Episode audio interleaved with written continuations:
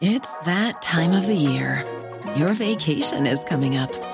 You can already hear the beach waves, feel the warm breeze, relax, and think about work. You really, really want it all to work out while you're away.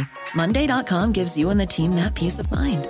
When all work is on one platform and everyone's in sync, things just flow wherever you are. Tap the banner to go to Monday.com.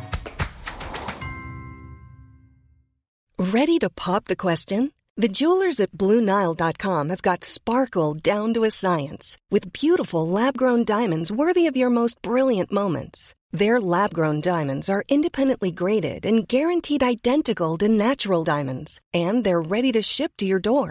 Go to Bluenile.com and use promo code LISTEN to get $50 off your purchase of $500 or more. That's code LISTEN at Bluenile.com for $50 off. Bluenile.com code LISTEN.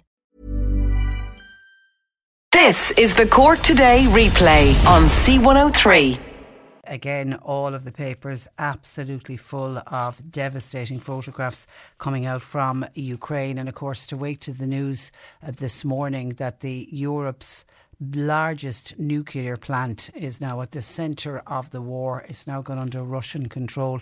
Uh, you know, and reports saying that if there had been a devastating hit, there had been a fire at the plant, but it was brought under control very, very quickly.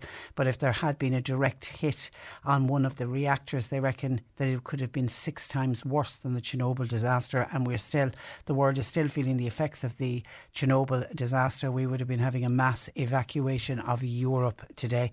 We'd have been looking at something very very, very differently. And Vladimir Putin, I think if there was ever questions of this man, is just off his head. I mean, he just is completely off his head.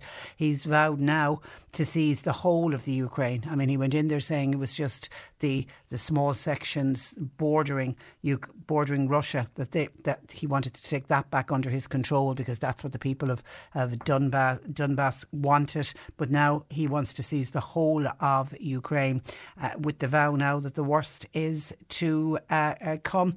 Uh, also talks that they're going to impose martial law in Russia. Uh, Vladimir Putin insisted yesterday that the invasion was going strictly to schedule. Well, that's despite claims that Ukrainian officials reckons that anything up to 9,000 Russian soldiers have been killed, but of course Russia denying that. Uh, he's Putin has called the Ukrainian resisting his army uh, extreme gangsters and neo Nazis. What you're saying about that about every single person in Ukraine, Vladimir Putin spoke during a televised address to his Security uh, Council after, of course, there's increasing criticism of the of the world, uh, not just coming from outside of Russia, but there's now starting to be criticism from influential Russian organisations, including the country's second biggest oil and gas company. Videos also emerged of Russian prisoners of war calling on their countrymen to rise up against Mr. Putin, and that's what you'd hope that there'd be some kind of a people's uh, revolution. But you know he was just responded to calling the soldiers heroes and insisting they'd be compensated. If they come back injured, we'll pay you money, and any of the soldiers that die, the families uh, will be paid. And he said, I will never give up on my conviction that Russians and Ukrainians are one people. Only problem there, Mr. Putin, is the Ukrainians do not see themselves as Russian people. There was fresh missile attacks on Kiev, fierce fighting in the south and the east, and then the real who's coming out as the real hero of all of this, the Ukrainian President Vladimir Zelensky. Uh, he warned yesterday the end of the world has arrived. The two sides now they have agreed on a need to set up a humanitarian corridor. The hope there is they'll evacuate civilians trying to flee the war, also to try and get the injured out, and also to try and get medicine and vital aid into those that have decided to remain uh, behind. So let's see, does that humanitarian corridor does does that come to pass? The battle for the south is continuing, uh, and while that's continuing, there's a convoy of Russian sh- ships. They've moved into the Black Sea. And of course, everybody says what they're heading for is uh, Odessa, and they'll have an amphibious invasion of Odessa, which is the Ukraine's third biggest uh, city. There's reports that Vladimir Putin was planning to order public executions in Ukraine, and there's talks that he'll do that as a strategy to try to break morale amongst the people. I mean, this is just you're reading this and you're thinking, is this is this like a really bad war movie? that you think, can the storyline get any worse? Except this is happening to real people today. And there's continued attacks on uh, civilians and people being killed in cities which are being besieged by Russian forces. In uh, Kherson, that was the first city to fall into Russian hands since the start of the invasion. The mayor uh, has organised the digging of mass graves. He's trying to clear the streets of bodies, many of whom were blown to pieces with the Russian bombardment of the cities. Russian casualties continue to mount. There was a Russian major, was among one of the most high-profile officers to be killed yesterday, and the White House confirmed for the first time that it is sharing real-time intelligence with Ukraine. Now that obviously is going to increase tensions between Washington and Moscow, but it's important that that the Ukrainians get this information. You know, they're giving them information uh, on what's happening, what the, what the Russians are planning to do, and what they've already done, and they're getting that in real time, getting that information on to the Ukrainian army. Now, there was a, a bizarre, it, it, seemed like a bizarre phone call yesterday between Vladimir Putin and. Uh, President Macron, the French president. Now, seemingly they spoke for about 90 minutes, but Macron came off that phone call under no doubt. It left him with no doubt that the worst is still to come. And he said, Mr. Putin said he would achieve his military aims, whatever happens, and would continue fighting until the end. Then the senior aide of President Macron said that. Pre- Vladimir Putin said that he wants to seize the whole of the Ukraine, and that obviously dashes any hopes that he might leave the west of the country alone. There was nothing in what President Putin said to President Macron yesterday that gave him any kind of, of assurance. He said he showed great determination to continue the operation. President Macron said uh, that he told Mr. Putin, you're making a major mistake in Ukraine. You are lying to yourself. It'll cost your country dearly. Your country will end up isolated. It'll end up weakened and under sanctions for a very, very long time. But it doesn't look like he was listening to a word of what President Macron was saying. And just to show how really bad this war has gone. And you know, usually war, they're they're looking at bombing military operations and you know they, they always say they'll keep away from civilians but it looks like they really are targeting civilians. For example yesterday in Kharkiv they hit a blood bank. There was donors queuing outside. They knew it was a blood bank and the cluster's munitions left small craters all over the compound. In another uh, city they bombed the power and water pumper, pumping stations and that's left that town without any running water. And that obviously then is forcing families to go to have to queue at Wells. And when they go to queue at Wells, there's a barrage of uh, missiles. In Mariupol yesterday, this is the city that is being completely surrounded. They flattened a maternity hospital. Now, thankfully, the maternity hospital had been evacuated, and local authorities say they're they're turning they're they're, they're trying to stop water supplies into the city. There was three uh, attacks on critical civilian infrastructure reported over the last uh, week uh, in in Ukraine as Russia attempts what they're doing this they're attempting to try to break the resistance. There's obviously there's two objectives going on here. There's the relentless bombardments of the residential districts and the strikes are designed to make the cities unlivable. And then the hope is that it will force the people living there to uh, surrender. It also sends a warning to the leaders of other cities do you want this to happen to your citizens in the hopes that when the Russians roll into the next city, the mayor of that city will say, look, we can't allow what happened to our neighbouring city, so they will just willingly surrender. The threat seems to have worked in Kherson, the strategic river crossing in the south, because Russia took control of that yesterday. The mayor took to his Facebook page to say he, he didn't say Russians now, he said armed visitors have uh, taken part of the city's, taken over the city's executive meetings. He said, I didn't make any promises to them because he said, I've nothing to promise, but he said, I just asked them to please stop shooting at the people. And he said, uh, we, do, we do have we don't have any Ukrainian armed forces in the in the city. Only civilians and people who want to live here. Please don't shoot us. I mean, what else could the mayor do?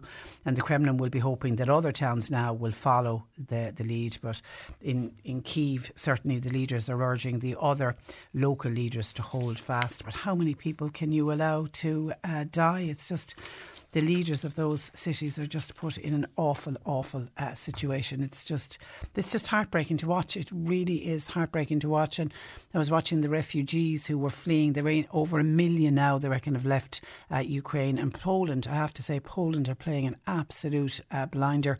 And I was watching some of the scenes of the trains arriving and the refugees coming off. You know, as soon as they stepped off the train, the volunteers were there, the Red Cross, you could see the Red Cross everywhere, you know, handing out hot drinks and giving them something to eat. And you could see most of the people were shell shocked. I mean, you know, it was just everything seemed.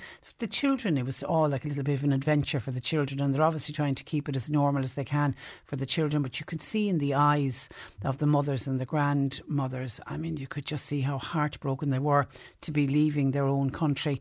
And they're not only leaving their own country, they're leaving their husbands, their sons, their brothers, their fathers, they're leaving them all behind, and that must be a very, very difficult thing to do. And in Poland, they just seem to be so organised, getting the people through, getting them onto buses, sending them on to reception centres. And I saw this line, lines and lines of prams and buggies. Now, there are all the prams and buggies, and then I realised there was people getting off, you know, who fled their homes grabbing babies and toddlers. You know, the last thing you're doing is packing up a pram to try and bring it with you to get onto maybe a crowded bus or onto a train. There, wasn't room to take things like prams and buggies. So there's been a huge donation, obviously, in Poland of prams and buggies. And you could see the people coming off carrying babies, and the Red Cross were there helping them. Here's a pram for you, and giving them, you know, hygiene packs. And it was just, it was incredible. And it's the NGOs on the ground who are doing the most amazing work uh, as well. And of course, we'll have details. We've launched an appeal here at C1 103 for how we can help the Red Cross because they really are at the uh, cold uh, face. But my heart just breaks for the people of uh, Ukraine. When and how is this all going to end? Marian Dunmanway says President Putin needs to be stopped. Sanctions and slapping him on the wrist simply doesn't work. Send in the special forces to rid the world of this uh, dictator.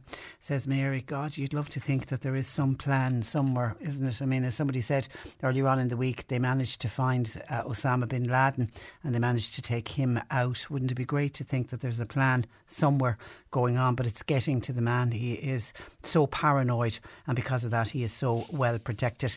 Can I give you a suggestion, by the way, just to for people to try to get the background to what is going on and more of an understanding of what's happening in Ukraine? I came across the other night a, a documentary on Netflix and it's called Winter on Fire Ukraine's Fight for Freedom. It was actually released back in 2015. And I, I, don't know at the time, was it how widely watched it was in 2015, but obviously with everything that's going on in Ukraine again, it's become suddenly, it's become one of the top trending documentaries on Netflix and it is well worth watching. It's a 90 minute film documentary and it chronicles a period in Ukraine's history from not that long ago, from 2014. It was the the, the, the film footage was taken the previous year in uh, 2014, which is only eight years ago. And at the time, it was the the Maidan Revolution. It was a people's revolution, and it ousted a pro-Russian government led by the then Ukrainian president Viktor Yanukovych. The Oscar-nominated Netflix documentary. Tracks the revolution movement that sought to re establish true democracy in the country. And it was incredible. It started out with students who this Viktor Yan- Yanukov got elected and he promised that he would do what the Euro- Ukrainian people wanted, which was to join the EU. They wanted to align with Europe. They didn't want to be aligned with Russia. And of course, as soon as he got into power, he turned, went straight to Putin, and he was, you know, all for Putin, and, and he was pro uh, Putin. And of course, it was it started as a lot of people's revolutions starts. It started out with the students, but it really, really gained momentum. At one stage, there was a million people out on the streets to get rid of this president. Now, the brutality, it's hard to watch at times. I will, I will say that It really is. It was like a, a special branch force that was sent in to break up this, and it was a peaceful protest um, and peaceful protesting that was happening. But anyway, they managed after nearly hundred days, they managed to succeed. And this president fled the country. Where did he go? He went straight to uh, Moscow. And that that guy, that Yanukovych, is the guy now that President Putin wants to put back in power. Seemingly, he's already in Minsk, waiting to go back to Ukraine as president. The plan is that Putin will take over uh, Ukraine, and then he'd put this guy back into power. And this was the guy that the People's Revolution outed. So you can, it really gives a good insight and a background to it.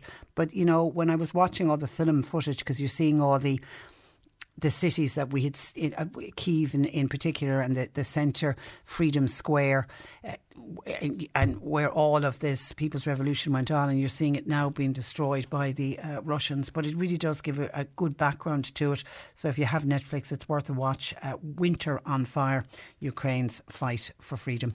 0818 103 103. John Paul taking your calls. Text or WhatsApp to 0862 103 103. Cork today on C103. With Sean Cusack Insurance's Kinsale, now part of McCarthy Insurance Group. For motor, home, business, farm, life, and health insurance, cmig.ie. We all look on with great shock and sadness at what is happening in Ukraine. Many of us feel a need to help in whatever way we can. Well, if you're living in the Charleville area, you can help out by supporting a local collection of urgently needed items that will be delivered to those that need it most next week. Magdalena Nowacek, uh, originally from Poland but now living in Charleville, is organising the collection. Joins me. That's not a great line. Uh, hello, Magdalena. Can you hear me? Hello, Patricia. Okay. How are you? I'm very well, but we okay. We had a bit of buzzing. It seems to be easing off a little bit. I'm I'm I'm very well. You you're originally from Poland. Can I just start by saying to you, Magdalena, your own country of Poland have been absolutely fantastic in what they're doing in taking refugees. You must be very proud of your home country. Of course I am. Is that there is no words to describe how great it is. They're not. It's not only Poland. It's like the all the EU countries doing a great job. Like all the donations, uh, like clothes or food or medications, and even a money donations. It's on all over the world. So it's not only a Poland, but yes, I am. I'm proud of them. Yeah, but they've taken the biggest number of refugees uh, so far. They really are, as we would say, playing a blinder. Well, but Magdalena, what are your feelings when you watch on TV what is happening in your neighbouring country of Ukraine? Because I imagine it's a country you know quite well. Of course. Uh, even like in Charleville, we have a friend, Marianna, and she is from Ukraine. So just imagine how she was on that day uh, or night Uh, we were basically crying. So like you, you can't describe it. Like the, like the, like two days ago they bombed the maternity hospital. So like when you're watching the news, you you you can't put your feelings. Like they're awful. It's like I don't know who like what kind of person doing that stuff now. And you are so you've decided to do a collection. Can you tell us what exactly you're collecting? Yes, uh, like it's not only me; it's the five of the girls from Charleville. We are friends over there, and so we start with the idea to collecting some medications and dry food for Ukraine. And the first idea was collecting maybe ten boxes and send it to uh, to uh, Polish borders with Ukraine. And um, this idea grew so fast so basically, after two days, we have to take a bigger place because our houses were was filled up, and uh, we're still collecting medications. Uh, that's the major thing, and then baby food and baby clothes, and also blankets and warm clothes for the Ukraine people, uh, and dry food, canned food, that stuff. And just to um, confirm our truck going not next week. It's going out on this Sunday. Sunday, okay. Yes, and are you? Uh, and people have been very generous, and the reaction has been really great. Oh, the amount of the stock what we had it in the two days, it was so big. that we have to ask uh, uh, uh, St. Mary's School in Charleville to give us a space in their dining room and another space in another room for the just the clothes. And also the girls, like the students from St. Mary's School in Charleville, they did a great work because they are sorting for the last three days. They are sorting the like the food, dry food to dry food, cans to cans, baby clothes to baby clothes. So everything is nearly sorted. They're they're very very kind to do it. And how are you getting the goods to the border, Magdalena? Uh, it will be a truck going uh, coming from Dublin. It's a private uh, private person and uh, want to stay anonymous, and uh, it's checked uh, from us. So it's going from Dublin to just to Charleville because the amount of stuff what we have it already it's huge. So we need a truck. So they come into our uh, Charleville, and they we will be packing that on Sunday and it's going to Dublin and probably will go to Lublin in Poland. But before they go, they need to decide which which kind of border to choose, like what what um, what direction to go, because the the situation on the border is changing from day to day. So they will be in direct contact with us where the stuff is going. So we will be yeah. know like Monday, Tuesday, maybe. Yeah, because I know some of the border posts are getting too much stuff, and there's other areas yes. that are not. So it's and because I know what we're trying to do. Sorry, what we're trying to do is to go and uh, transfer the stuff by train. Okay. Because the train's going directly to Ukraine, so inside it. Because I know the borders are fully packed with clothes, so we focus on the medication. But anyway, we try to get a train uh, so the truck will try to uh, find a space over there and put that much stuff what we can to the train and go into the Ukraine because the people that we need, like in the Polish border, we still need uh, people who can have a, I think it's a green card because yeah. the Ukraine is not in the EU, so we need to have a green card to pass the borders from our side. We still need that people who can get the documentation, pack the stuff, and then cross the border and give it to the people people who are there. Yeah, because but still the, over yeah. there waiting. There are people in desperate situations inside in, in Ukraine, as well as the people, the, the refugees that are coming out. Obviously, need support, but but by God, for the people inside, it is it is even uh, worse. Uh, so, and and your friend who you spoke about, uh, who's from Ukraine, uh, Mariana, is it? Yes, Mariana. Ma- had, has she has has she heard from her family in Ukraine? She have uh, two sisters and mother and father. The parents around seventies at the moment, and her mother with two sisters. They are not that bad because they are on the border. Uh, I hope I will I will say it correctly, but it's Lviv, so it's closer to Polish border. Okay. But then uh, her father um, he is on uh, Poltava, which is very close to Kiev, unfortunately, and he is not able even to evacuate himself. We still have a contact with them. They still okay, but the stories what they passing they're horrible. And she obviously tries to phone them or text them every day to see. Yes, all the time with all the friends, even old people from school. You know, like she she went to school over there, so she's trying to to find out that many people around. But is the house uh, sometimes over there, and some people don't see each other for days now. But uh, definitely, her parents. I confirmed that with her yesterday. Their parents and the two sisters of her, they they're they're fine at the moment, but she's trying to push the sisters and mother to cross the border and go to Poland and and trying to uh, take them here to Ireland. But you know, her mother, she's seventy, so it's, it's very hard. hard. It's hard. It's hard on the older yeah. generation. Whatever about the younger generation, it's just so hard on the older generation. Even watching the trains coming into yeah. Poland uh, yesterday, it's a totally different culture yeah. and language barrier. Yeah, it's very hard. You could see the most people getting off the trains were younger mothers with their children. There was a, a small few older people, but in the main it was younger. And I can understand that it's very, it's very, very hard for, for older people. Um, and Magdalena, have you any understanding of why Vladimir Putin is doing what he is doing? No, he's maniac. for my opinion, not really.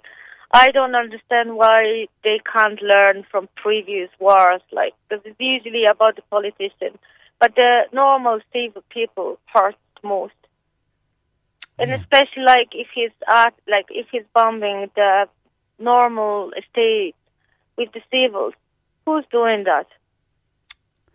Yeah, There is no word to describe him. I know. Yeah, there isn't. There, there actually isn't. Uh, Magdalena, listen. Best of luck uh, with what you're doing. It's it's terrific, and, and it will help those who most uh, need it. And uh, pass on our best wishes to to Mariana and, and, and indeed all your family and friends that are over in the uh, Ukraine. All we can do is think about them and, and pray for them, and, and hopefully that this war comes to an end soon. But thanks a million for taking time out to talk to us. Thanks a lot for that, and have a great day now. You too, you too. God bless. Uh, bye bye.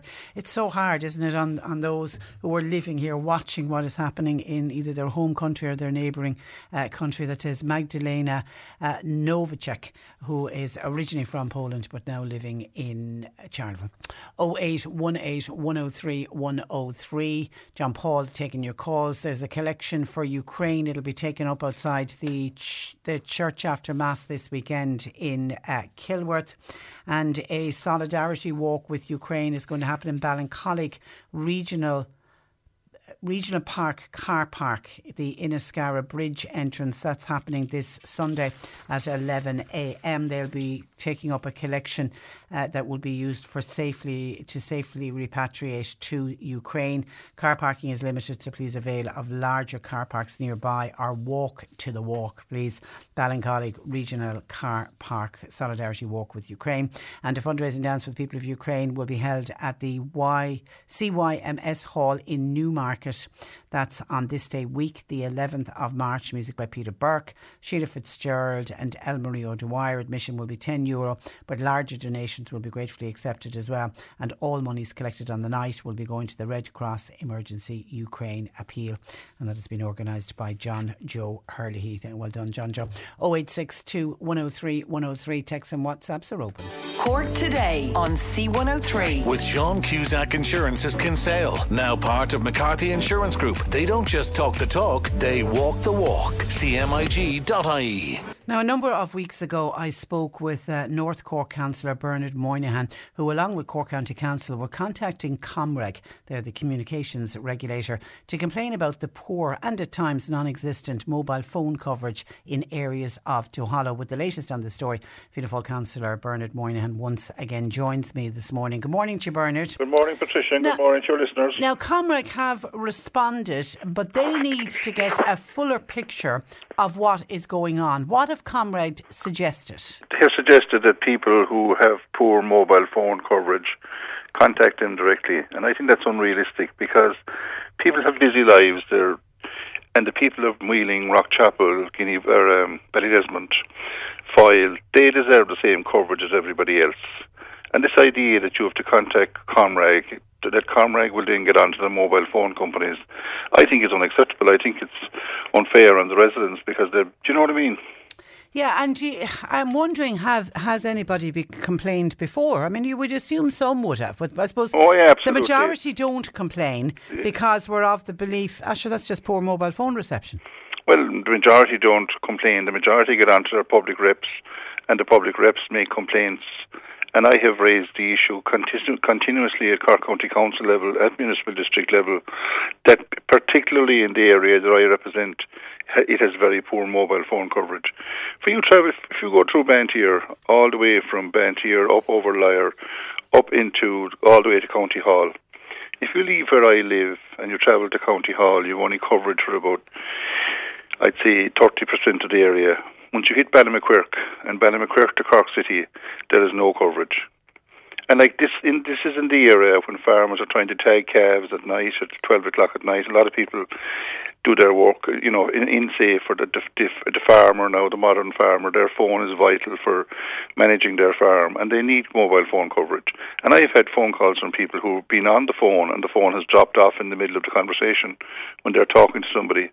Now, that's all kind of people were trying to put forward their best foot forward in terms of professionalism and so forth. People working from home, you know, if people are on calls to, to different places, they want their phones to be working. Yeah, but Comreg will say there is a procedure in place. The procedure being that if you are unhappy with your service provider, you need to complain. and I think they've got 10 days to respond. And then if they don't respond, then the customer has to get onto Comreg to say, well, I've been onto my provider. They haven't done anything about it. And it's only then that Comreg can move, can move in. It's almost like Comreg's hands are tied because this procedure is in place and they can only follow the procedure they can only follow the procedure. But I've noticed in, or I've uh, heard in recent days that the phone coverage has improved in, in certain areas. Okay, that's good. So I mean, it's ultimately the phone companies provide the coverage, and I'm just concerned that in the town of Mallow or Cork City, the phones are working perfectly. It, I'm just concerned that the they're putting in a, putting in a mask now. I think in an extra mask or mast in Banteer, um, which will help the coverage in Banteer. But like you know, I'm just concerned that there's there's no uh, mobile phone coverage in urban areas is perfect, and I just think in rural areas where there's a smaller usage of the mobile phone system and maybe less people using the mobile phone system, that the companies are not paying the same attention to rural areas as they are to urban areas. Because they're not making as much money out of the rural areas, is probably what they will say. Correct. And they can they, but you feel they should be forced to. I'm, I'm absolutely of the belief that the phone coverage in Foyle or Ballydesmond or Rockchapel should be the exact same as it is in Patrick Street in Cork City. I mean, you won't hear people from the city complaining they have no mobile phone coverage. Well, I know the last time we had you on, and, and you were specifically, you know, mentioning the areas you were talking about there in in Duhallow. Uh, we we then got a flood of calls from people in West Cork. I mean, it is very much a rural issue. It's a rural issue, and we need more masts, more whatever is required to have proper 100% mobile phone coverage for every for every citizen of Duhallow. And my belief is that that the companies are, and we're writing to them now through Comreg and so forth, and we're raising the issue. And one mobile phone company actually contacted me directly okay. about the phone system. They contacted me directly on my mobile. So, you know, all we can do is you know, all I can do is, is, as best I can with the limited resources I have is to highlight it in the local papers and the local radio the issue of mobile phone coverage and the need. And my firm view, uh, Patricia and your listeners, is that the service for the rural people should be the same as the urban people. Okay, but maybe if enough people do make complaints to Comreg, and if they do get enough complaints from a particular area, then maybe they will act. Absolutely, they are acting. I think in Banteer now at the moment. Yeah. Okay. So so maybe maybe we'll take the advice from Comreg. You need to complain first to your service provider.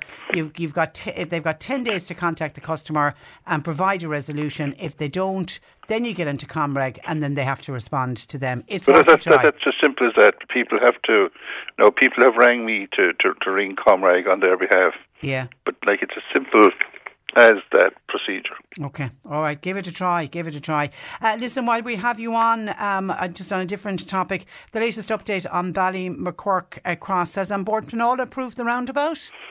Well, there was joy, I suppose you could say, on Monday. But uh, I was waiting with, uh, you know, I was very concerned when I was waiting, wondering would it go, which way would it go. But An Bord Pleanála have given full approval for the construction of a roundabout in Ballymacquirk. Brilliant. I travelled to County Hall on Monday, and there was a, a roads meeting up there with regard to the future of roads. We, we have the highest percentage of roads in Cork County, other than any other county in the country. But the position with regard to Ballymacquirk, as I understand it, is that they are proceeding immediately to tender and immediately they're saying that they're going to begin construction of the roundabout in October, November of this year and it'll be finished in June of July of next year. It's a nine month project. But it is going to happen, and it is like when I got on to when I spoke to you first, uh, Patricia, way way back. It was a you know I, I it it is true the will of the people here. 4,000 people signed a petition. Several people contacted their local public representatives. Banteer Community Council got involved.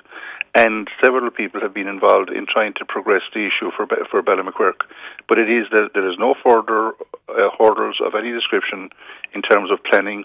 That has all been resolved 100%. We just need shovels in the ground And now sho- and, and, and- and get it built.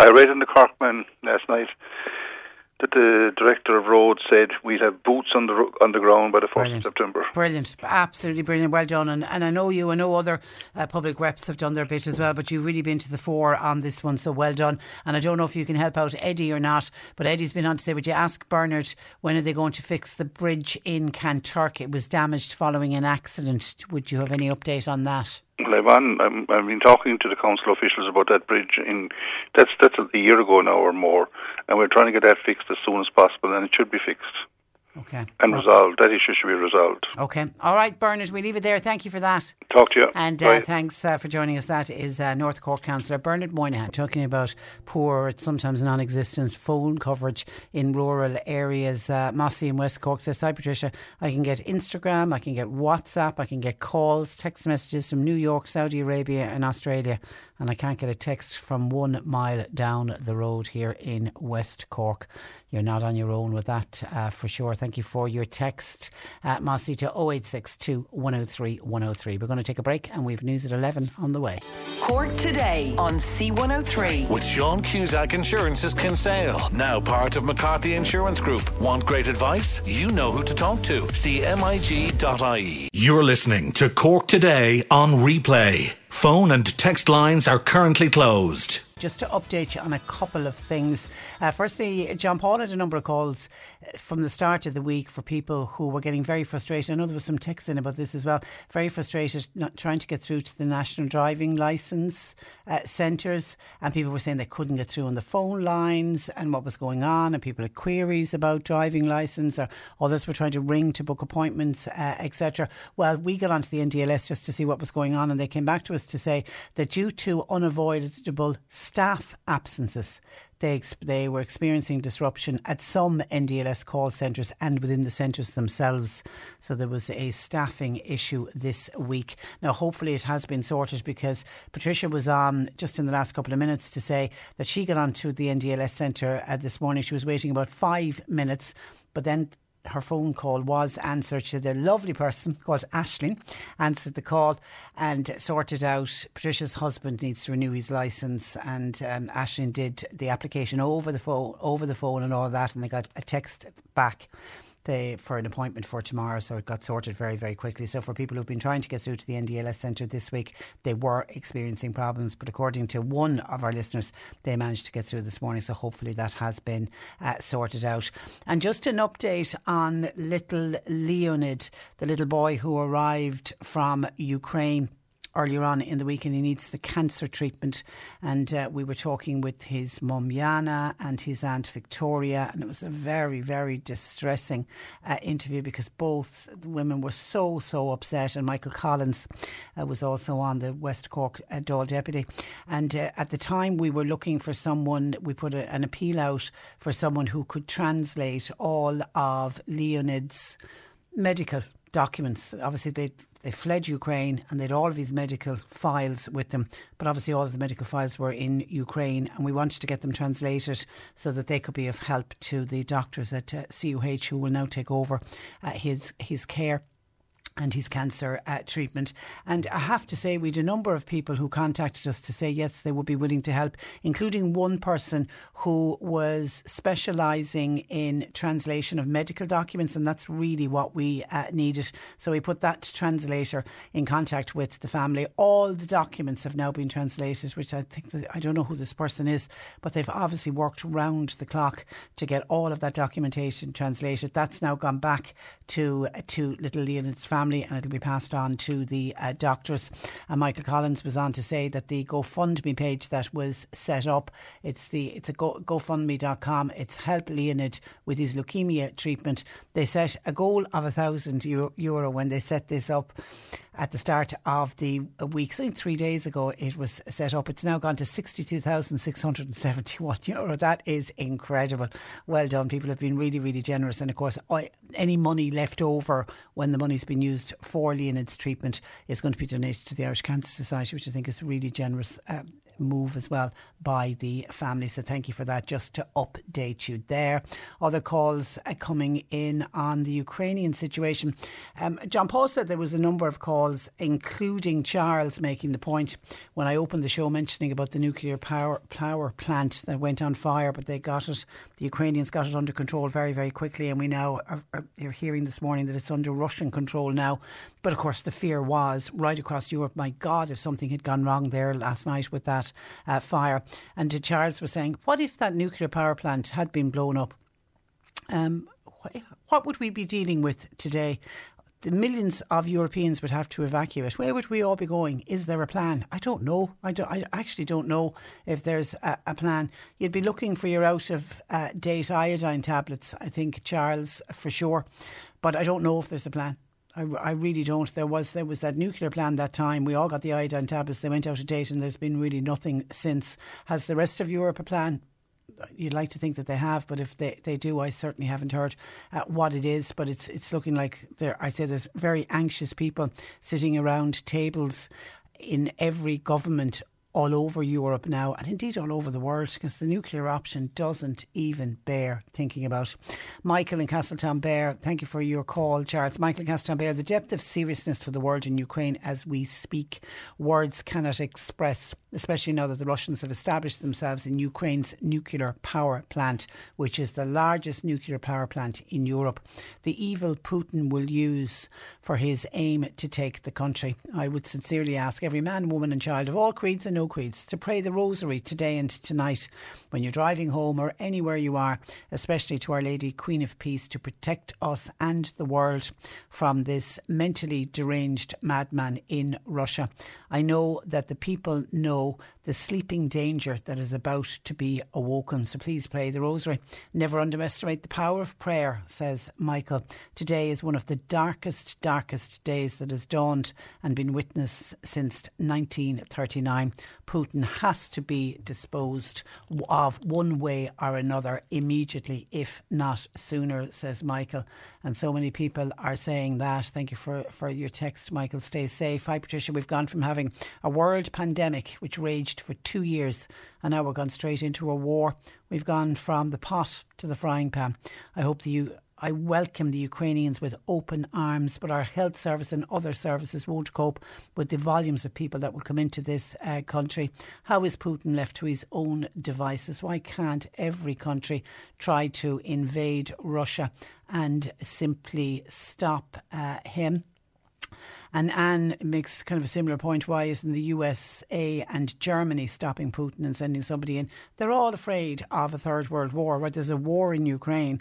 But if NATO and if the other countries get involved, everyone's afraid of the nuclear op- option. And looking at Putin and the way he's sounding and the way he's looking and what he is doing to Ukraine, he, he can press the nuclear button and then it's the end for all of us. I mean, literally, if every country decides to go down the nuclear bomb route, well, then that's it. I mean, that's the end of the world. Uh, so uh, they're just all fearful. Everyone is just fearful. He has to be somehow taken out. How we do that, I don't. I really, really don't know. Hi, Patricia. Uh, Tom here. Can I just say, a lot of people criticised the Polish people when they first arrived to this uh, country, and people were critical of them. Even some people shunned them. Well, I hope those people are watching the Polish people in action now. They've become the real heroes of this war, with a lot of others helping in such a big way to save women and children from what I've seen and cried over the past few days. I just say, what a difference in two neighbours. Yeah, you've got one neighbour trying to eradicate an entire country. Know, the word genocide has been used, and it does look like it's genocide. It looks like they're trying to wipe out the face of the Ukrainian people and literally level the country. And then you've got that's one neighbour, and then the neighbour on the other side are just throwing open their arms and saying, you know, come in, we'll help you, we will look after you as best we can. 0818 103 103. John Paul taking your calls. You can text or WhatsApp to 0862 103 103. And Michael in Quartertown, uh, it, uh, just outside of Mallow, said, Did anybody see two planes flying over Mallow in the last 10 minutes? He describes them as grey coloured planes. He said they look like warplanes. Oh my God because I, I, I, heard a helicopter in the sky during the week, and it, I kind of oh because I'm watching too much of the TV with planes and whatever. But no, I, has anybody spotted them? Two grey coloured planes that look like war planes. Michael says they were flying over Mallow. If anybody else noticed those, 0818 103 103. C103 Jobs. With Munster Technological University, enhance your career prospects with MTU's range of full time, part time, and professional courses. Succeeding together with MTU.ie. An office assistant is wanted for the Boherbue area. You need to have a minimum of two years' experience. Please apply with your CV to esther at ingredientsolutions.net. Sales assistant with some previous experience and an interest in crystals and the relevant terminology is wanted to work for Crystal Earth in Mallow. Email sales at crystalearth.ie. Part time receptionist required for the Hibernian Hotel in Mallow. Call Tracy on 022 58200 or email info at Hibernian Hotel Mallow. And St Joseph's Day Centre, they're based in Rathmore. They've got vacancies for care assistants. Contact Sean on 089 2247454 or email sean at socialactiongroup.ie.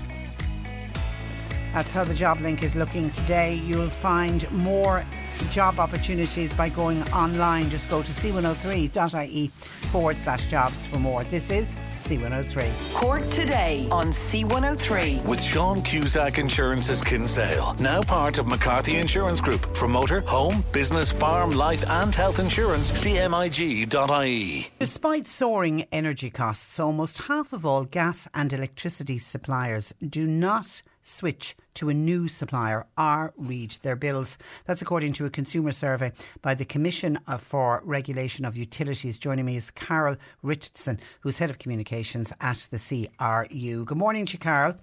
Good morning, how are you? I'm very well, and you're welcome to the programme. Is it widely recognised that people can save money by switching providers?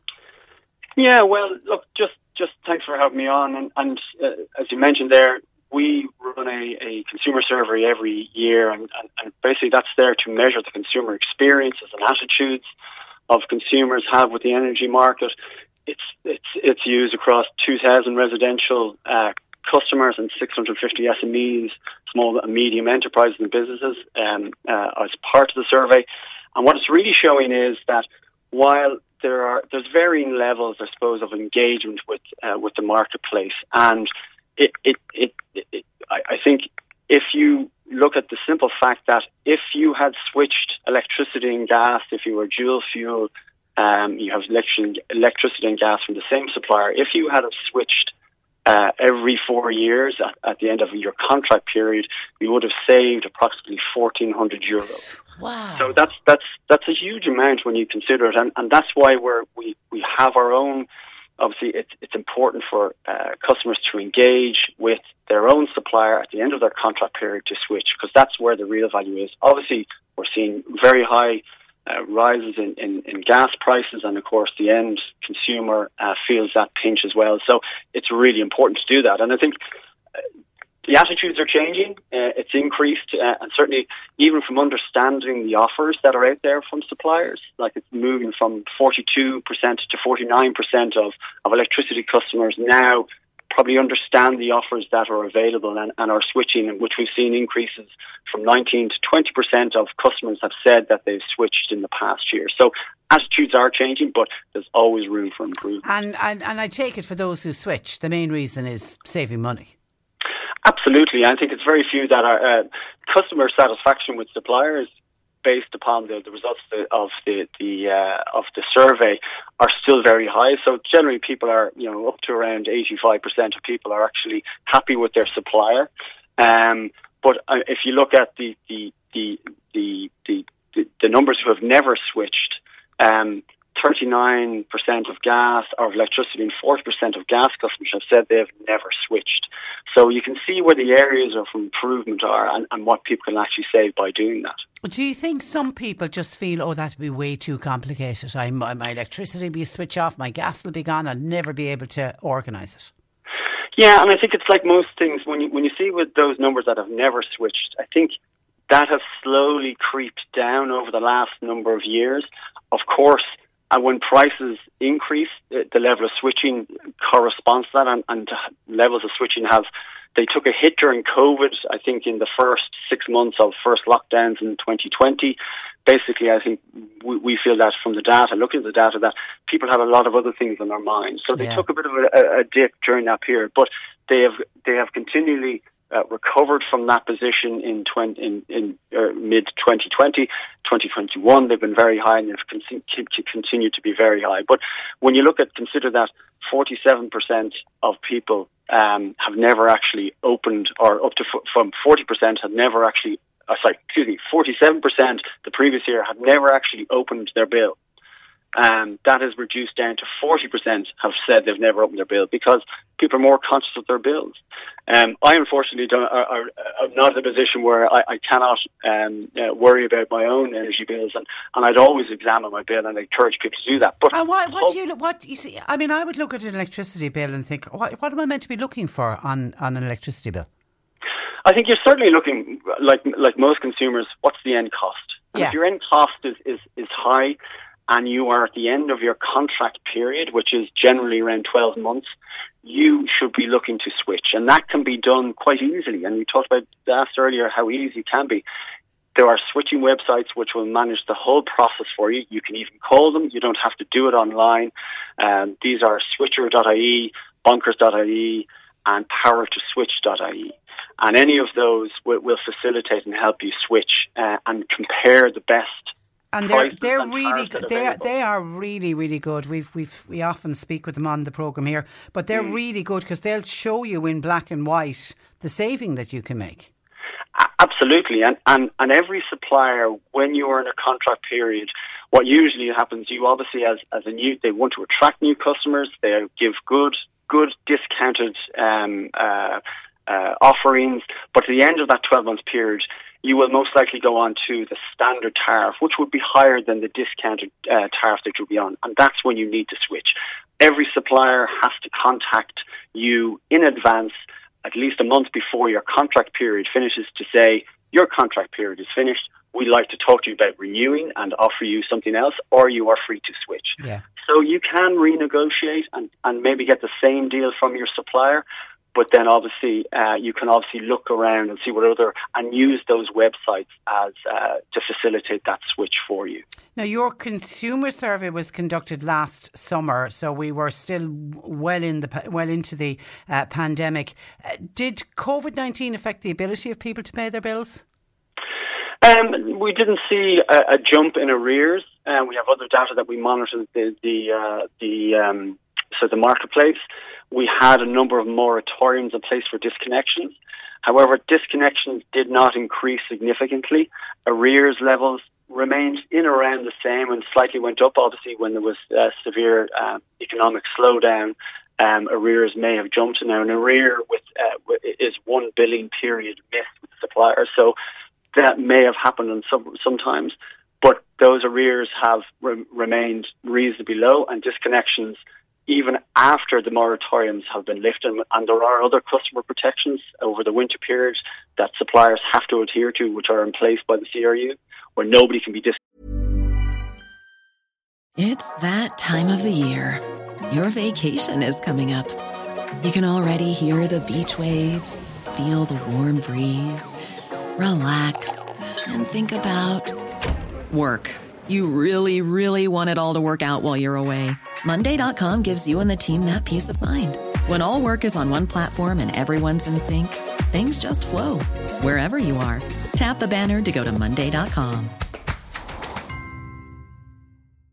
Ready to pop the question? The jewelers at Bluenile.com have got sparkle down to a science with beautiful lab grown diamonds worthy of your most brilliant moments. Their lab grown diamonds are independently graded and guaranteed identical to natural diamonds, and they're ready to ship to your door. Go to Bluenile.com and use promo code LISTEN to get $50 off your purchase of $500 or more. That's code LISTEN at Bluenile.com for $50 off. Bluenile.com code LISTEN. There's never been a faster or easier way to start your weight loss journey than with PlushCare. PlushCare accepts most insurance plans and gives you online access to board certified physicians who can prescribe FDA approved weight loss medications like Wegovy and Zepbound for those who qualify. Take charge of your health and speak with a board certified physician about a weight loss plan that's right for you. Get started today at plushcare.com slash weight loss. That's plushcare.com slash weight loss. Plushcare.com slash weight loss. Connected. Uh, yeah, can you? Because during the winter period. and I know as part of the of this survey, you you want to highlight that this is their priority services and special services registers. Can you explain what they are for people? Yeah, so every energy supplier are required to maintain a, a, a register, uh, like a priority services register for customers who are dependent on electrically powered equipment. Um, maybe that way will be um, for medical use, and also for customers who are particularly vulnerable to natural gas, electricity disconnections during the winter months. So older people and maybe uh, people who are in hardship as well. So I think it's important that people are aware that that exists. We do have a campaign. We've had uh, a media campaign throughout the winter period to make people aware of this, but we always feel there should be more, possibly people on that register. The number of people, customers registering remains low, but mainly due to consumers not knowing uh, that it's there. So only 29% of electricity customers were aware of the priority services register, uh, while 90% of electric, electricity customers were aware of the special services register. So it is important every uh, time you sign up to supplier, they will offer you and ask you those questions and are required to ask you those questions. Do you feel you are qualified? Um, would you like to uh, register on either that priority or special services register?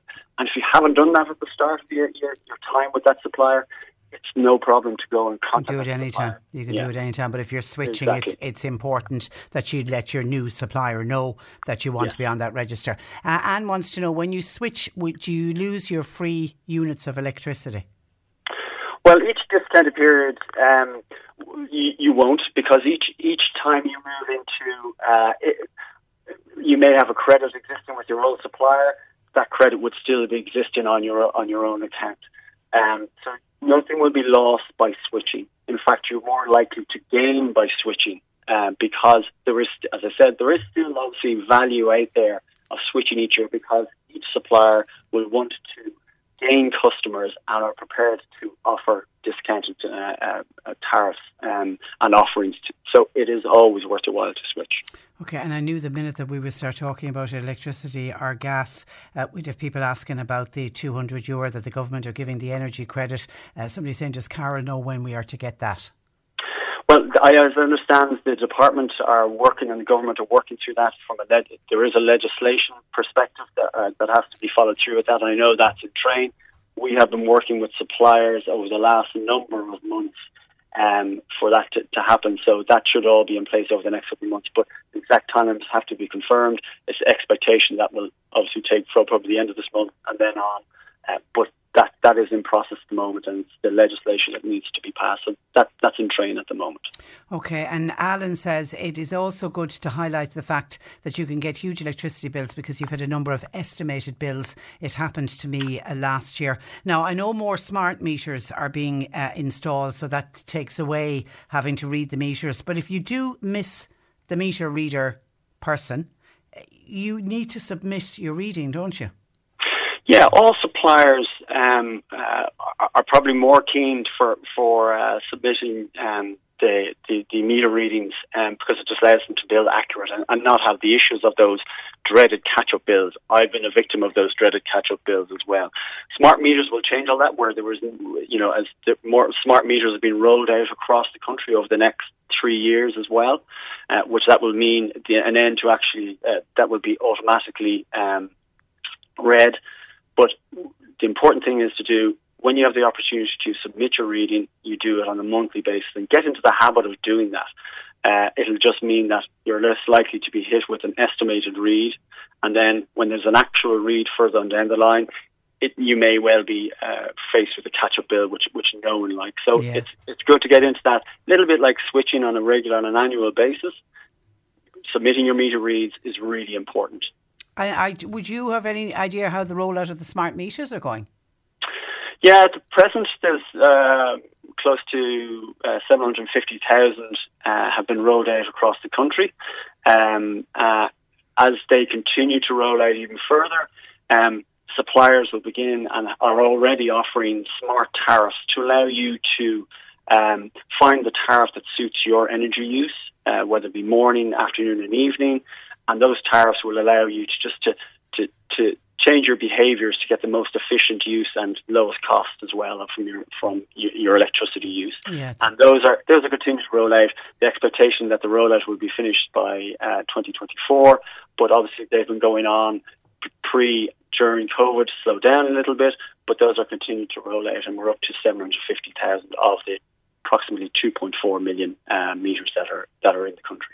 Okay, and John in Blackpool in the city says, could you please ask your guest, our guest is Carl Richardson of the uh, Commission uh, for Regulation of Utilities. My friend had a fire in her house last October and she's had to move out of the house for the moment. She's moved in with her sister, but she's still been charged standing charges from Bord Gáis and she's also been charged for the prepaid power standing charge. Is that right? It, it is, unfortunately, yes. I think standing charges are set. Uh, they're, they're they're not set by the commission, but each standing charge for for the uh, cost of having the meter in place there, obviously, your use is, is not um, not taking place. But but equally so, different suppliers will have different standing charges. So it's important to whether she is in or out of contract to look at those as costs, because as I said, tariffs and standing charges may differ between suppliers, so she may well look at her contract to try and get the best value. But standing charges are, are standard for all suppliers, and but they do vary. Nora says I have a, I had a smart meter installed, but I'm still getting emails asking for me to send in the readings. I thought the smart reader sends the readings automatically. That those well, smart services and, and those readings will will um, uh, an upload smart services aren't fully functional at this at this point in time. However, your supplier should have contacted her as soon as the smart meter was installed, and it's important that she contacts her smart or sorry her supplier to see what smart tariffs may be available. Uh, at this point, so it's important to contact your supplier. The, the meter on the wall is, is just one part. Your your relationship with your supplier is really important, and you should really contact your her supplier just to find out what tariffs are available and how she might uh, change those. Okay, and Jim in Clonakilty, do all electricity companies penalise for low usage? Um, that varies across suppliers. Uh, again, much like tariffs and and standing charges, there is a low use um, um, charge that some suppliers have in place. Uh, but again, it's important to engage with your supplier, and this is this is really the key thing. Always talk to your supplier. There is ways, uh, obviously, and more amenable, uh, and other suppliers that, that may be able to offer you better and maybe not have those low usage charges as well. So it's important to, to talk to your supplier. Okay, and of course, people's electricity bills are starting to arrive, and we all knew that they were going to. Uh, this one was going to be a, a, kind of a whopper of a bill. Dennis said, "Just got my electricity uh, bill. It's the full sixty days, two hundred and fifty-one euro and six cent. It's normally never over the two hundred euro mark. Uh, it didn't contain the electricity credit. It looks like it'll be May or June for me." Yeah, and I think I think everybody is feeling that and seeing those as those bills, and we start to feel the, the, the rise in, in that the global wholesale gas prices are putting on electricity costs, and obviously to the, the end user, and it really is back to ensuring that you're um, making sure that you, you're looking at your own contract, seeing what other offers may well be available out there. Um, of course, obviously, the, the government credit is, is coming on further down the line, which will be help uh, those people who, who, who, really need it as well. Um, but uh, again, it's really important to keep keep on top of your bill to ensure that you're you're getting the most value out of it, and try to, to look at other offers that may well be out there. And Dennis, if you haven't switched, now is a good time to do it. Carl, we leave it there. Thank you for that, and thanks for joining us on the programme. Thank you. Good morning to you. That is Carl Richardson, Head of Communications at the Commission for Regulation of Utilities. 0818 103 103. John Paul taking your calls. Cork today on C103. With Sean Cusack Insurance's Kinsale, now part of McCarthy Insurance Group. They don't just talk the talk, they walk the walk. CMIG.ie. Sanctuary runners are doing a special blue and yellow run tomorrow. It's at various locations across Ireland and it's simply to show solidarity with the people of Ukraine and the non governmental organisations, the NGOs who are working in the war torn country. Founder of the Sanctuary Runners is Graham Clifford, who joins me. Good morning to you, Graham. Morning, Patricia. Uh, always a pleasure to, to speak with you. Are you, like me, struggling to understand what we're witnessing on our TV screens and on social media every day? Well, I think the the display of inhumanity um, is hard for us to get our head around. Perhaps somehow, by distance and different cultures, we in Ireland are somewhat or have been somewhat sheltered or protected from the horrors of war in places like Syria and uh, South Sudan and Burkina Faso and Somalia and uh, so on. But this is, uh, I suppose, closer to home, and that's why people are so impacted. And uh, it is horrific, and it is um, it is very hard to get your head around. Uh, but this is the Russian playbook for many years, and uh, it's very difficult. It's very difficult, yeah. Yeah, and I think, you know, over the years, so many Eastern Europeans have come here and have been welcomed here and have worked here that we all know Eastern Europeans. We work with them. You know, they're our neighbours, they're our friends. And it, it just it feels like and, and it feels like it's on it's on our doorstep as well. And then we have a past history of what it's like to be oppressed. Yeah, and when you say it's on our doorstep, it is really on our doorstep, you know. And I think sometimes we can feel that, hey, we're an island here drifting off off uh, into the Atlantic, but uh, in, in in geographical terms, it is very close.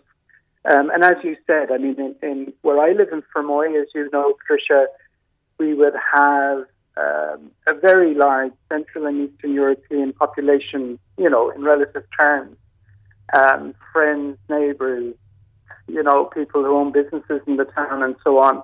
So it very much feels like um, that pain is shared. You know, a lot of my work, Patricia, I suppose, over the years has been ensuring or trying to ensure that we see somebody as an equal, regardless of where they come from, whether it's Ukraine or Syria or Palestine or whatever. But uh, I suppose you know, inevitably there's a, a closeness here that is um, impossible to shake. And um, yeah, it's, it's very hard for everybody. And, and it's, you know, we've had this COVID 19 pandemic and people dealing with that and feeling like we were coming out of that. And that was very traumatic for people, especially those who lost, lost loved ones. And then this coming on the back of it, it hits everybody in the world hard, and uh, especially in Europe, I think. Yeah, and of course you've you you've got the wonderful choir in Fermoy. I mean, I take it some of your members are from Ukraine, are they? Yes, yeah. um, and we've had members in the past as well, and obviously the Polish and Lithuanian and Belarusian, and you know everybody's trying to deal with it in their own way. I know a lot of the choir members are involved in gathering items and stuff to send off to Ukraine. Um, I also work a lot with um, Ukrainian doctors and medics around Ireland. They're doing stuff and, and getting great support.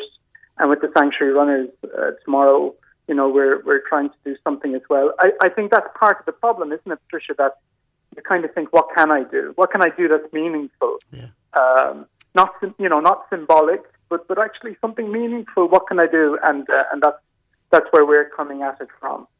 But I think the symbolic part is important as well. I've, I've, I've seen a lot on social media of people actually in the heart of it in, in Ukraine.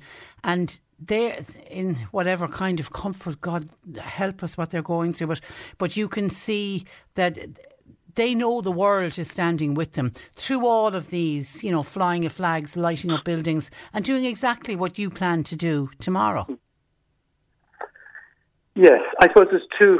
Yeah, no, I, I no, you're right, and, and there's there's two elements to what we're trying to do. I suppose one is symbolic, and the other is, is practical, I suppose, in that we're asking people if they can to, to donate to the Irish Red Cross Ukraine crisis appeal as well.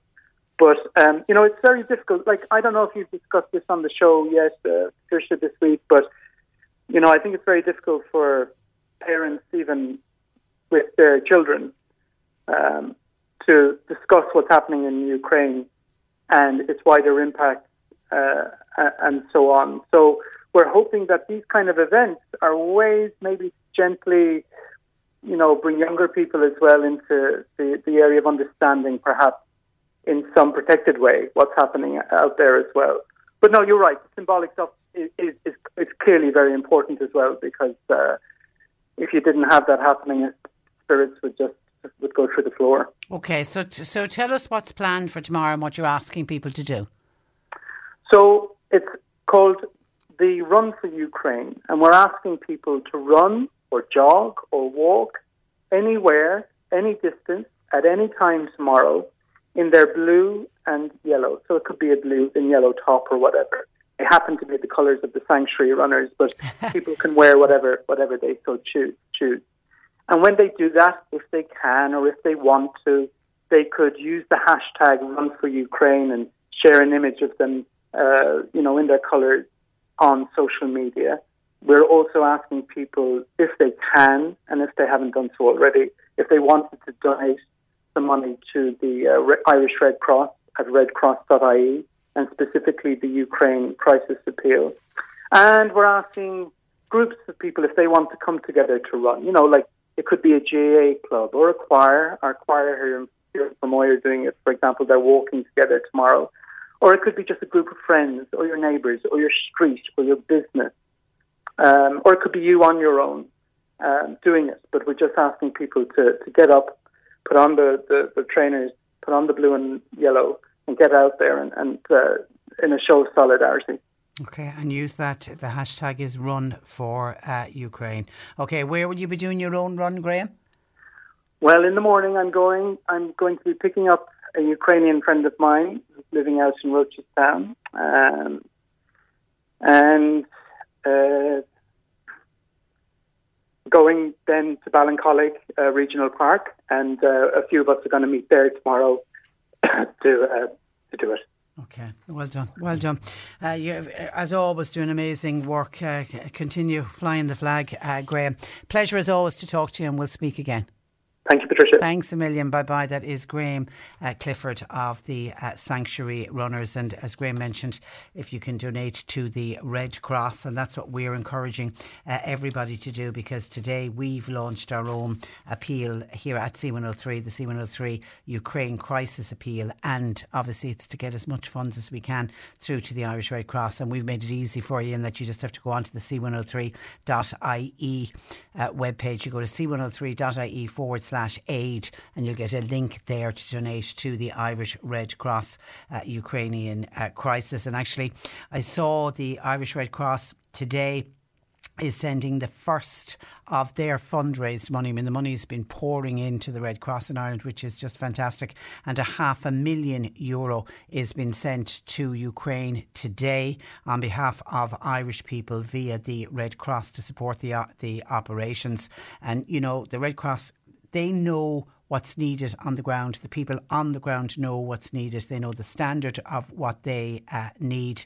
And you know, the Red Cross has been saying it all week. The best way to support people from Ukraine right now is to make that cash donation because it allows the Red Cross then to scale up its r- response. They can get the items that's actually needed at that moment in time. They can, for example, provide cash assistance if that's a better option uh, to somebody so that somebody can look after themselves and they're able to help the people who are most in need. They'll help the people inside in Ukraine, but also the people in the neighbouring the neighbouring countries where all of the refugees are, are spilling onto. So if you can help out in any way, please, we are encouraging you to help through the C103 Ukraine Crisis Appeal at c103.ie forward slash aid. You're listening to Cork Today on replay. Phone and text lines are currently closed. Just to let you know, if you have a loved one or you have a need to go to Bantry General Hospital, they've been in contact with us, as they say, due to increased infection control measures. Bantry General, General Hospital has temporarily suspended hospital visiting and it's effective from today. Visits will only be allowed on compassionate grounds, but even on compassionate grounds, they need to be pre arranged with the ward managers and the hospital consultants. Now, the situation will be reviewed, they say, on an ongoing basis and any changes will be advised and they'd let us know so that we can call it out. Visiting is restricted to all wards and all departments. The hospital management therefore have requested that where appropriate, the public either contact your GP in the first instance and maybe explore other options available rather than going to Bantry General Hospital and that would could include the local injury unit, your GP or going to SouthDoc, the out of hours uh, service. All appropriate infection control precautions are being followed to minimise the risk of spreading infection among staff and uh, patients. Okay, so it's visitors visiting restrictions at Bench, Bantry General Hospital until further notice. And thank you to Hilary who sent in a text saying, Patricia, I would be very grateful to you if you would thank Jordan we only have a first name, Jordan, who works in the Clarion, and two other very kind men who all came to my aid when my car died at the traffic lights at Brian Boru Bridge. It was about 5.30 on Saturday the 19th of February. Now, I didn't get the two gentlemen's names and I don't know Jordan's surname. They went out of their way to follow me home after jump starting my car just in case I had any further problems. The world is full of kindness, says Hilary, and it was very much appreciated. Yeah, there is great, great kindness out there. And you know, well done to you for calling out that kindness. I always love when I see texts and calls coming in like that because when people go above and beyond and the kindness of strangers, I think always needs to be called out and acknowledged for what it is. So good to know you got home safe, Hilary, and hopefully the issues with your car has been sorted out. Okay, on what's happening in in the Ukraine. Now, Kay has um, sent in in okay. Before I get to tech, before I get to Kay's, because I'm, I wonder. Will others agree or disagree with Kay? Before I get to Kay, West Cork listener says, Patricia, however well guarded President Putin is, there is always a way to get to him. The men and the guards closest to him are just as devious and corrupt as he is. The Secret Service surely should know how to find him. Isn't that what they are trained to do? And it won't be soon enough, says a West Cork listener. But the man is so paranoid.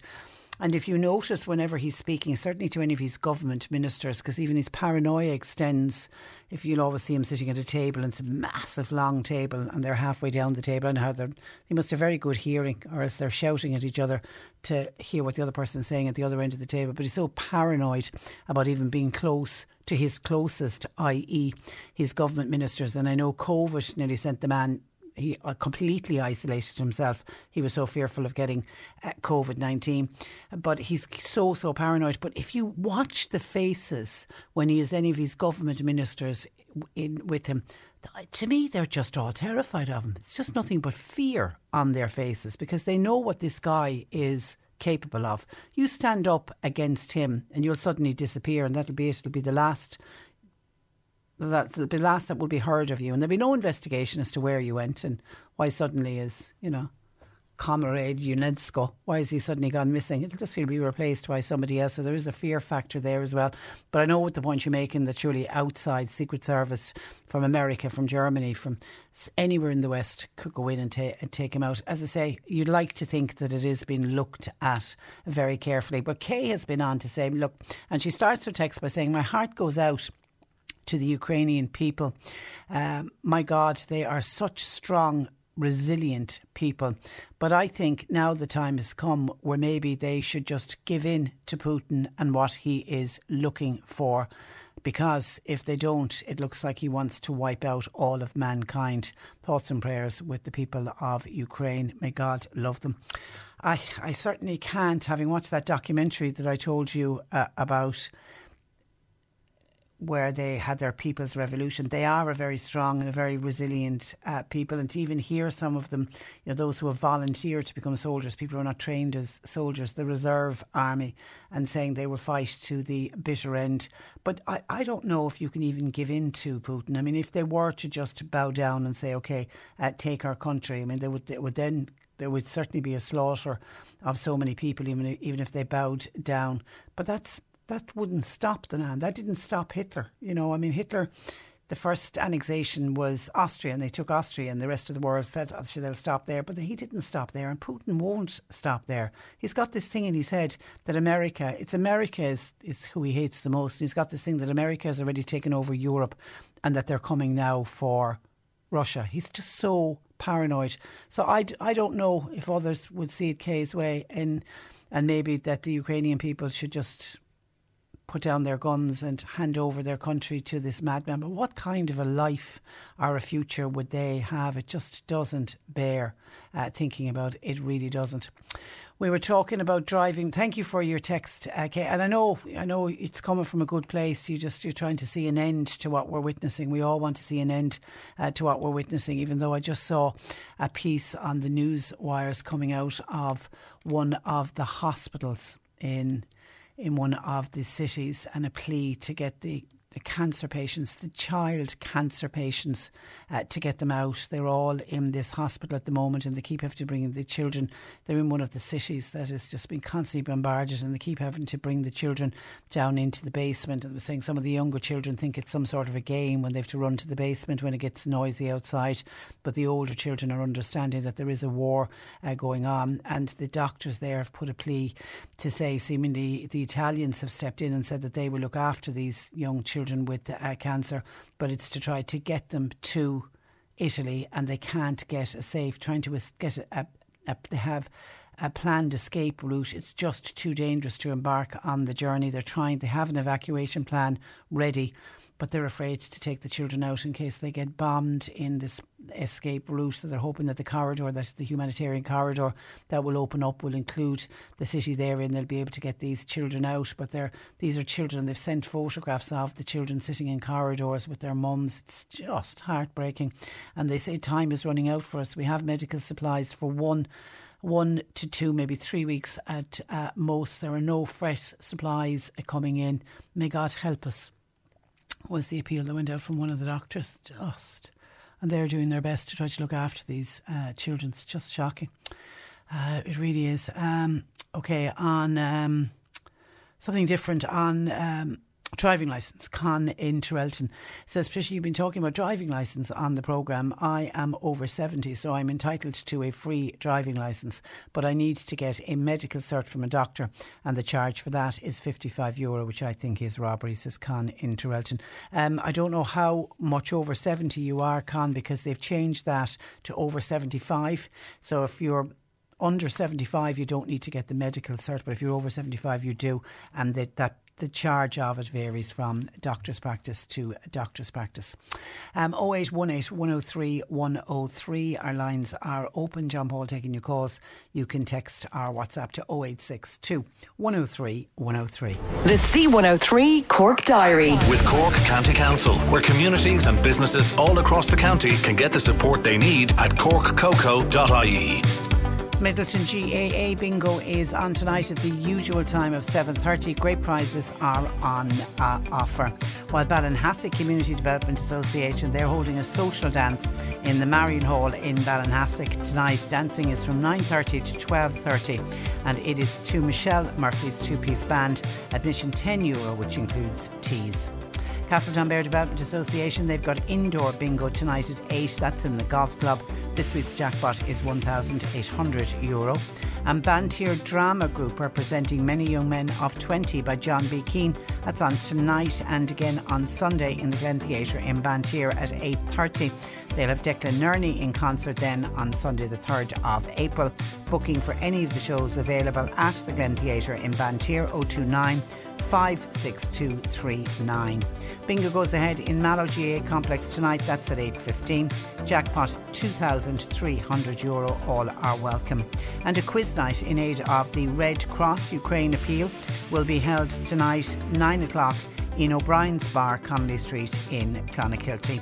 And the Bandon branch of the Irish Red Cross they have a collection for financial donations for the Ukrainian crisis. They'll be at the Riverview Shopping Centre in Bandon. They're there today and they'll be there again tomorrow. Please give generously. Cork today on C103. With Sean Cusack Insurance's Kinsale, now part of McCarthy Insurance Group. For motor, home, business, farm, life, and health insurance, cmig.ie. Morris has been on uh, to say thanks for the information that we gave earlier when we spoke with the utilities regulator about trying to save money on your electricity or your gas uh, charges. Mara said, I just contacted my supplier and I got a two cent reduction in my unit rate and a 75 euro credit to my account says Morris. He didn't even have to switch. He just got back onto his supplier. Well done. Glad to know that we saved you a bit of money. It's uh, it's always good news if we can save somebody uh, money.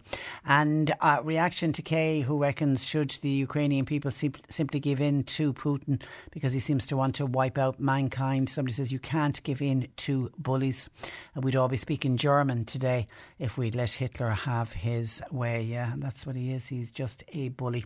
Now, on the price of petrol, a couple of people have been on about about this, including somebody saying, Hi, Patricia, what are the government doing about the price of diesel and petrol? They're doing nothing. They must take all that off fuels. It doesn't matter to the government. They have free cars and fuel.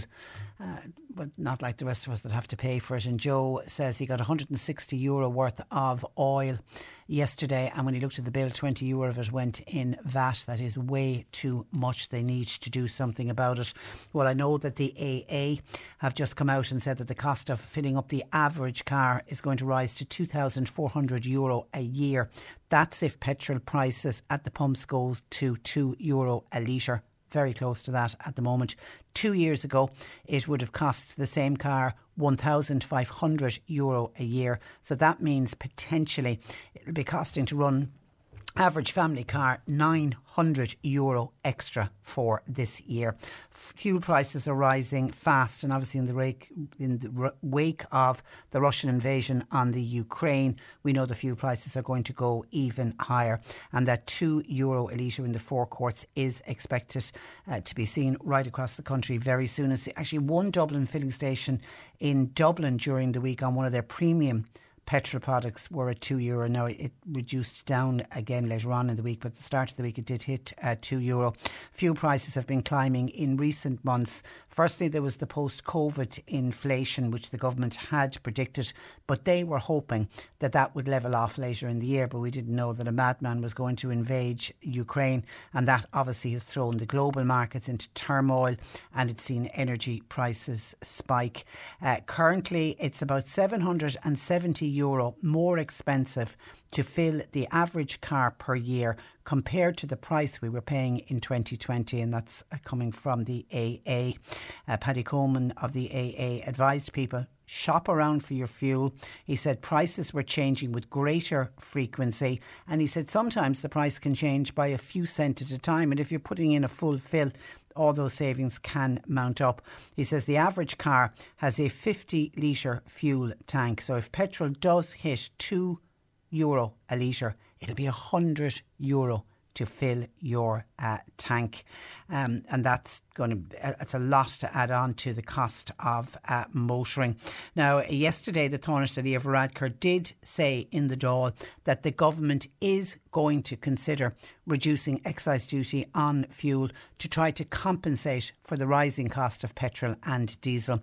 Leo Varadkar says the government, having taken steps towards household relief on energy, bills was now looking at other ways to reduce the impact of events that were, you know, in fairness, outside of the government's control. He said, We are more concerned than ever about energy prices. He said, Everybody driving by the forecourt this morning would have seen the price of petrol and the price of diesel. He said, We've already seen increases in our gas bills, our electricity bills, and unfortunately, because of the events in Ukraine, we're likely to see further rises over the next couple of weeks. So that's the first time, very strong indications that the government are going to do something on excise duty duties and they need to move quick because remember, at the start of May, there's an increase in the carbon tax, which is going to add further to the price of uh, diesel and petrol. And also, when Varadkar was speaking in the Dáil yesterday, he said he was confident that Ireland had energy security as things stood and that we shouldn't suffer shortages. I mean, this is a big worry with what's going on in Ukraine the he said the giant Moneypoint power plant on the Shannon estuary that's been burning some Russian coal, but they've now switched to Colombian uh, coal.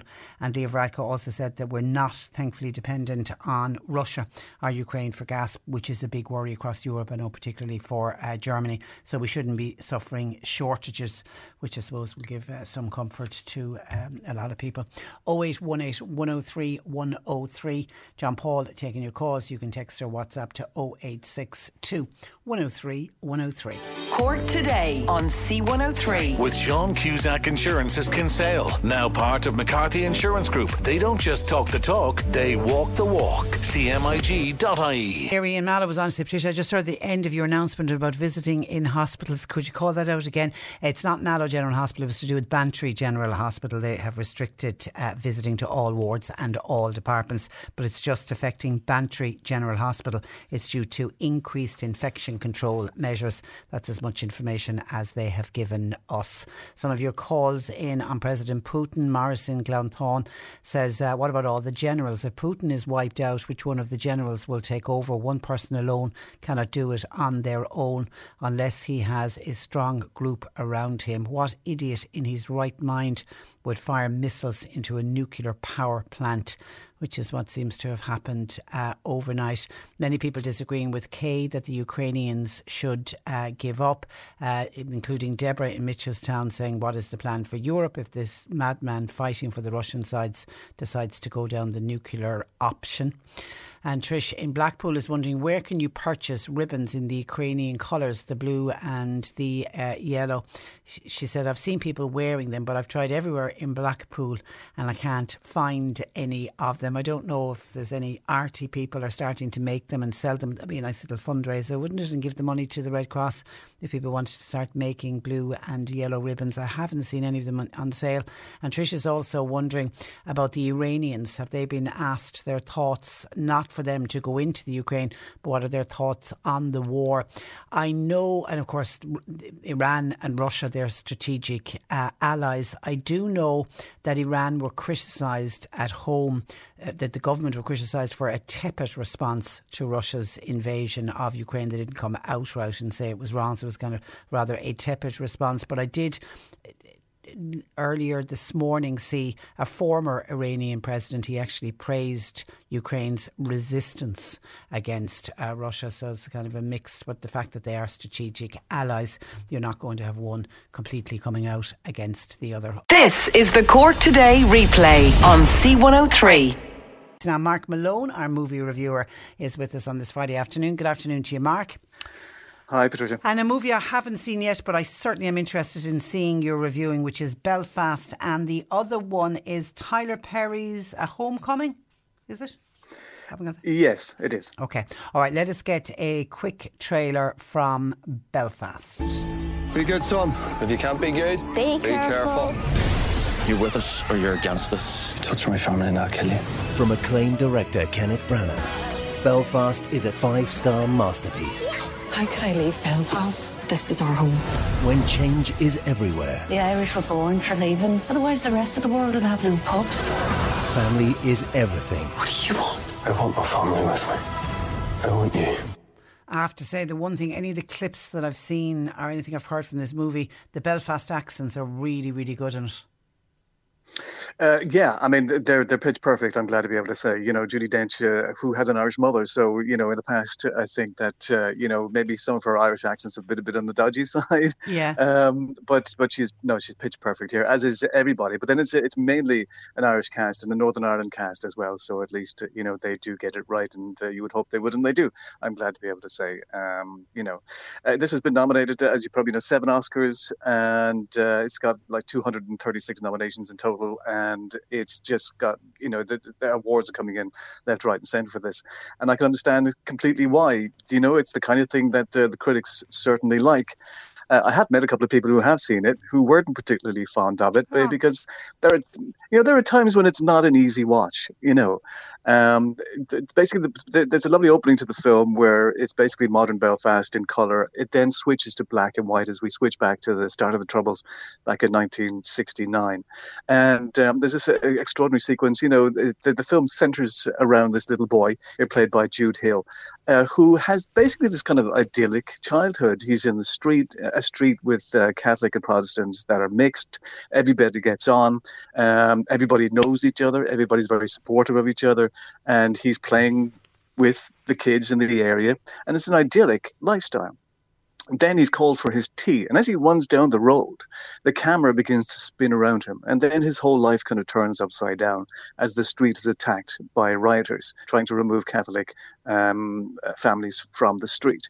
And from then on, his whole life, of course, has and will and completely changes for everybody yeah, on the street, and uh, they've got to put barricades up on the street, and they have constant kind of uh, communication from uh, different um, parts of society. They're trying to get them to join their side.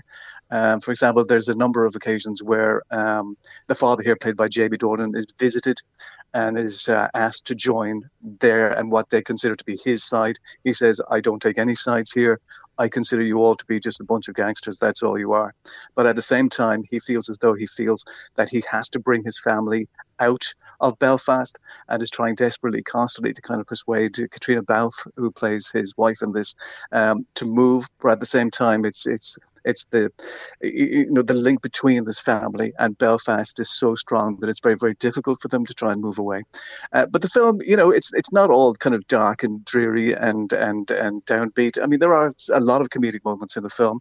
The film really centers around this little boy Jude Hill and the way in which his life then completely changes with the troubles and how he deals with just being a little boy, um, going to school, falling in love, uh, but at the same time being taught what sectarianism is all about and being really, really confused by it. There's a lovely little sequence, for example, where somebody tells him, well, the difference between is that if your name is Patrick or Sean, you're Catholic, but if you're William or Billy, you're yeah. Protestant. Yeah. And he points out and he said, well, hang on a second, Sean down the road is Protestants. That doesn't make any sense. So there's lots of kind of very little, kind of very telling kind of little moments like this uh, throughout the film, whilst at the same time um, revealing how difficult life was uh, at that time. And it was difficult for me certainly because I was the same age as as the little boy Buddy here in the film in 1969 when when when the trouble started. And so it does it, it, you know it, it brings back those memories. And one of the things that depressed me actually was the thought that here it was the beginning in 1969 and then knowing that it was another couple of decades before the good friday agreement.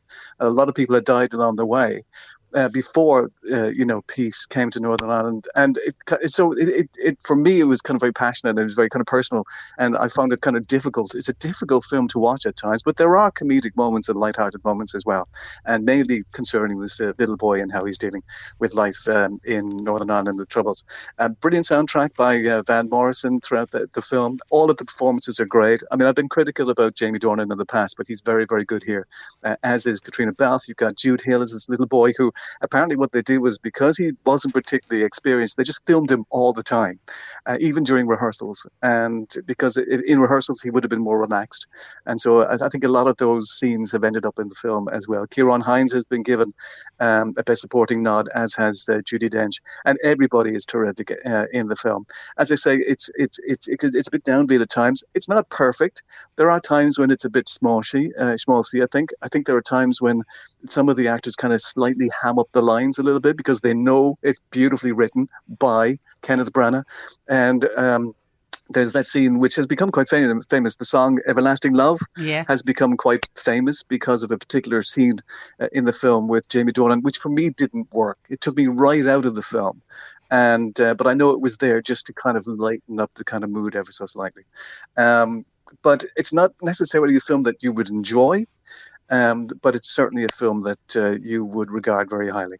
And one, I imagine, that would stay with you. You know, the way sometimes we talk about movies, you watch it and then a couple of days later you can't even remember it. It sounds to me like something that you will remember. Well, that whole time is beautifully, it's beautifully recreated. So, you know, when you see those signs, uh, the, the, those those scenes of violence and those scenes of, of, of um, the of, of riots. It does bring it back home. It does bring back to watching, you know, these scenes back in the late '60s, early '70s on your TV screens, and um, yeah, it's beautifully realised. It, it must be said. I wonder how did the people of Northern Ireland react to it? The people who would have lived through the troubles.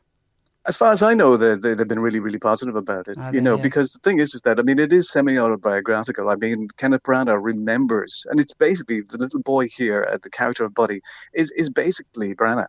Um, you know, he obviously he in the film, the little boy manages to kind of his his his imagination kind of begins to kind of develop at the cinema when you can close the door to the troubles and watch the films of kind of John Ford and uh, you know High Noon and uh, and Chitty Chitty Bang Bang, which is one of the few moments in the film actually where it's actually in color, and that's that's quite amazing. It really does catches uh, you know you by surprise when you when you see it.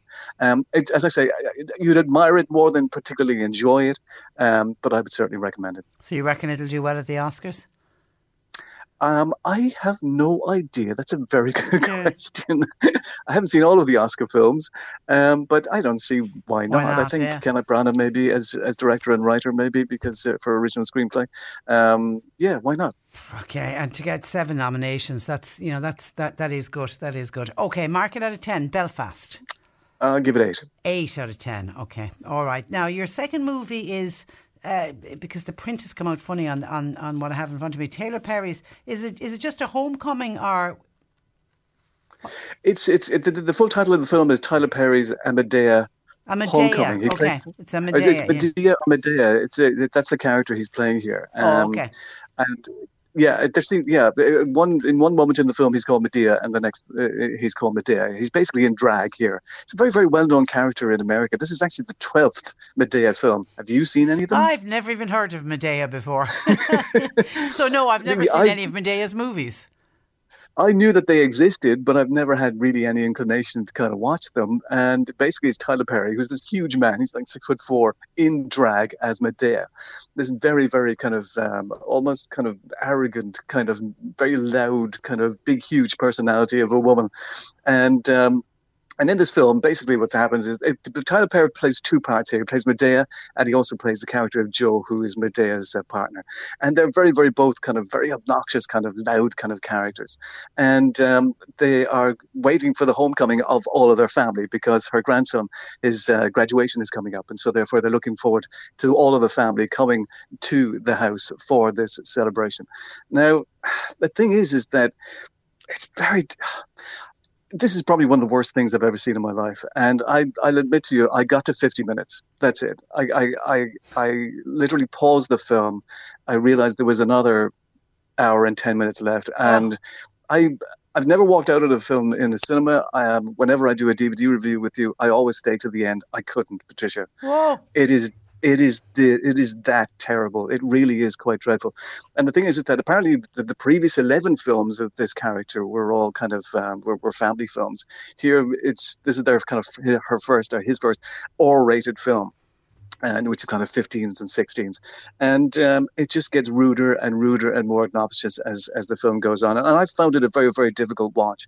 At one stage, for example, the character of Joe, which Tyler Perry also plays, plays. Um, two young women of the family arrive to the homecoming, and the character of Joe begins to to chat up one of the young women. It's pointed out to him that in fact the girl is his grandniece, but that doesn't put him off. And in fact, he actually refers to the fact that he's from Alabama, and that doesn't matter. And I'm thinking, what? Hang on a second. Anyway, so so the grandson is coming back from Europe. He's going to bring his friend who spends time in Dublin, and he has spent time in Dublin with his aunt. His aunt is Agnes Brown. Does that sound familiar to you? Uh, uh, Brendan O'Connor's Agnes Brown. Brendan O'Carroll Agnes Brown appears at the door. Uh, the first thing she does as- is to break as- wind because as- appears as Agnes Brown. Agnes Brendan O'Carroll is Agnes Brown in this film. And uh, she appears at the door, as I say. The first thing she does is break wind. Be- Well, because, that'll be Agnes. yeah, he knocks at the door. Uh, African American woman answers the door, and then um, Brendan O'Carroll, as Agnes Brown, crosses his hand across his chest and goes, Wakanda forever. And the door is slammed on him. He then goes into the house, and um, during a conversation with the characters, both characters here played by Tyler Perry, um, Brendan O'Carroll refers to a particular part of women's underwear, which the character of Joe mishears as a kind of a racial slur. Oh. And we then have this kind of five, ten minute kind of speech and on this kind of misunderstanding. And it's ex- just extraordinary. And it gets, it's, it's so offensive that I spent the whole time just completely aghast at what I was watching. I just couldn't believe what I was watching. And I, as I say, at 50 minutes, I gave up. I said, look, uh, you know, life Can't is too it. short for me to watch the rest of this. This is sheer garbage. It really is. I couldn't believe what I was watching. And the thing is, if you do go on, say, Rotten Tomatoes, you'll see that the fans like these movies. And I suppose, in a way, it's very similar to um, Mrs. Brown, uh, Mrs. Brown's Boys, where the critics don't like any of these uh, this stuff, but the fans like it, and that's why they keep making uh, these movies. I think Brendan O'Carroll has signed a new contract with the BBC to produce another new series. So the fans out there kind of like this kind of stuff. Uh, the critics don't. Uh, personally, I thought this was absolutely dreadful. I couldn't watch the end of it. I just couldn't. Okay, it's called uh, uh, Tyler Perry's A Madea Homecoming. Okay, dare I ask you to mark it out of 10? Uh, I'm not even going to bother. No. So, We've got beware, our beware. We, have our first zero of the year, I think. Okay, listen. Trust me. I mean, I could tell you some of the more kind of more uh, kind of controversial so-called jokes in the film. They actually get way worse. I mean, uh, but I don't want to kind of inflict that kind of so-called humor Yeah, on people actually, at, uh, at one o'clock on a Friday Somebody afternoon. else has texted in to say, like Mark, I tried to watch it as well. The language is beyond obscene. A lot of swearing in it. There's a lot of swearing in it, yeah. Mm-hmm. But the thing is, is that look, look, language can be used kind of for a kind of dramatic moment, but just it's not just simply the language. It's just so offensive and so degrading and so disgusting. I, I, I no couldn't need for watch it. No need for it. Okay, listen. Have a lovely weekend and we'll chat to you again next week. Thanks for that, Mark. You're welcome. Thank you. Bye bye. That is uh, Mark Malone, our movie reviewer. Not too impressed with the Madea Homecoming, but certainly Belfast is a movie well, well worth uh, seeing. Actually, a couple of people said, Patricia, have you seen the breaking news? I have. President Michael D. Higgins and his wife Sabina. They have tested positive for COVID 19. They took an antigen test ahead of a scheduled visit. They were due to go to a school in Ballymun in Dublin this morning, but being the good people that they were, they've obviously they're obviously constantly antigen testing before they go out anywhere in, to meet the general public. Both of them have tested uh, positive. They are both displaying mild COVID nineteen symptoms, and obviously now will isolate for the next uh, seven days. And President Michael Higgins uh, says he will continue to work from his office at Áras an Uachtaráin, but obviously all of their public engagements have been cancelled. We wish them nothing but love and good health to President Michael Higgins and his wife Sabina testing positive. That's where we leave you for today. My thanks to John Paul McNamara for producing. Nick Richards is with you for the afternoon. He's got a brand new show this Saturday as well. Good luck to Nick with that. Until Monday at 10, I'm Patricia Messenger. Very good afternoon. Cork Today on C103. With Sean Cusack Insurance's Kinsale, now part of McCarthy Insurance Group. Want great advice? You know who to talk to. CMIG.ie. Normally, being a little extra might be a bit much, but not when it comes to healthcare. That's why United Healthcare's Health Protector Guard fixed indemnity insurance plans, underwritten by Golden Rule Insurance Company, supplement your primary plan so you manage out of pocket costs. Learn more at uh1.com. Hi, I'm Daniel, founder of Pretty Litter. Did you know cats tend to hide symptoms of sickness and pain? I learned this the hard way after losing my cat, Gingy. So I created Pretty Litter, a health monitoring litter that helps detect early signs of illness by changing colors, saving you money and potentially your cat's life. Pretty Litter is veterinarian developed, and it's the easiest way to keep tabs on your fur baby's health right at home. Go to prettylitter.com and use code ACAST for 20% off your first order and a free cat toy. Terms and conditions apply. See site for details.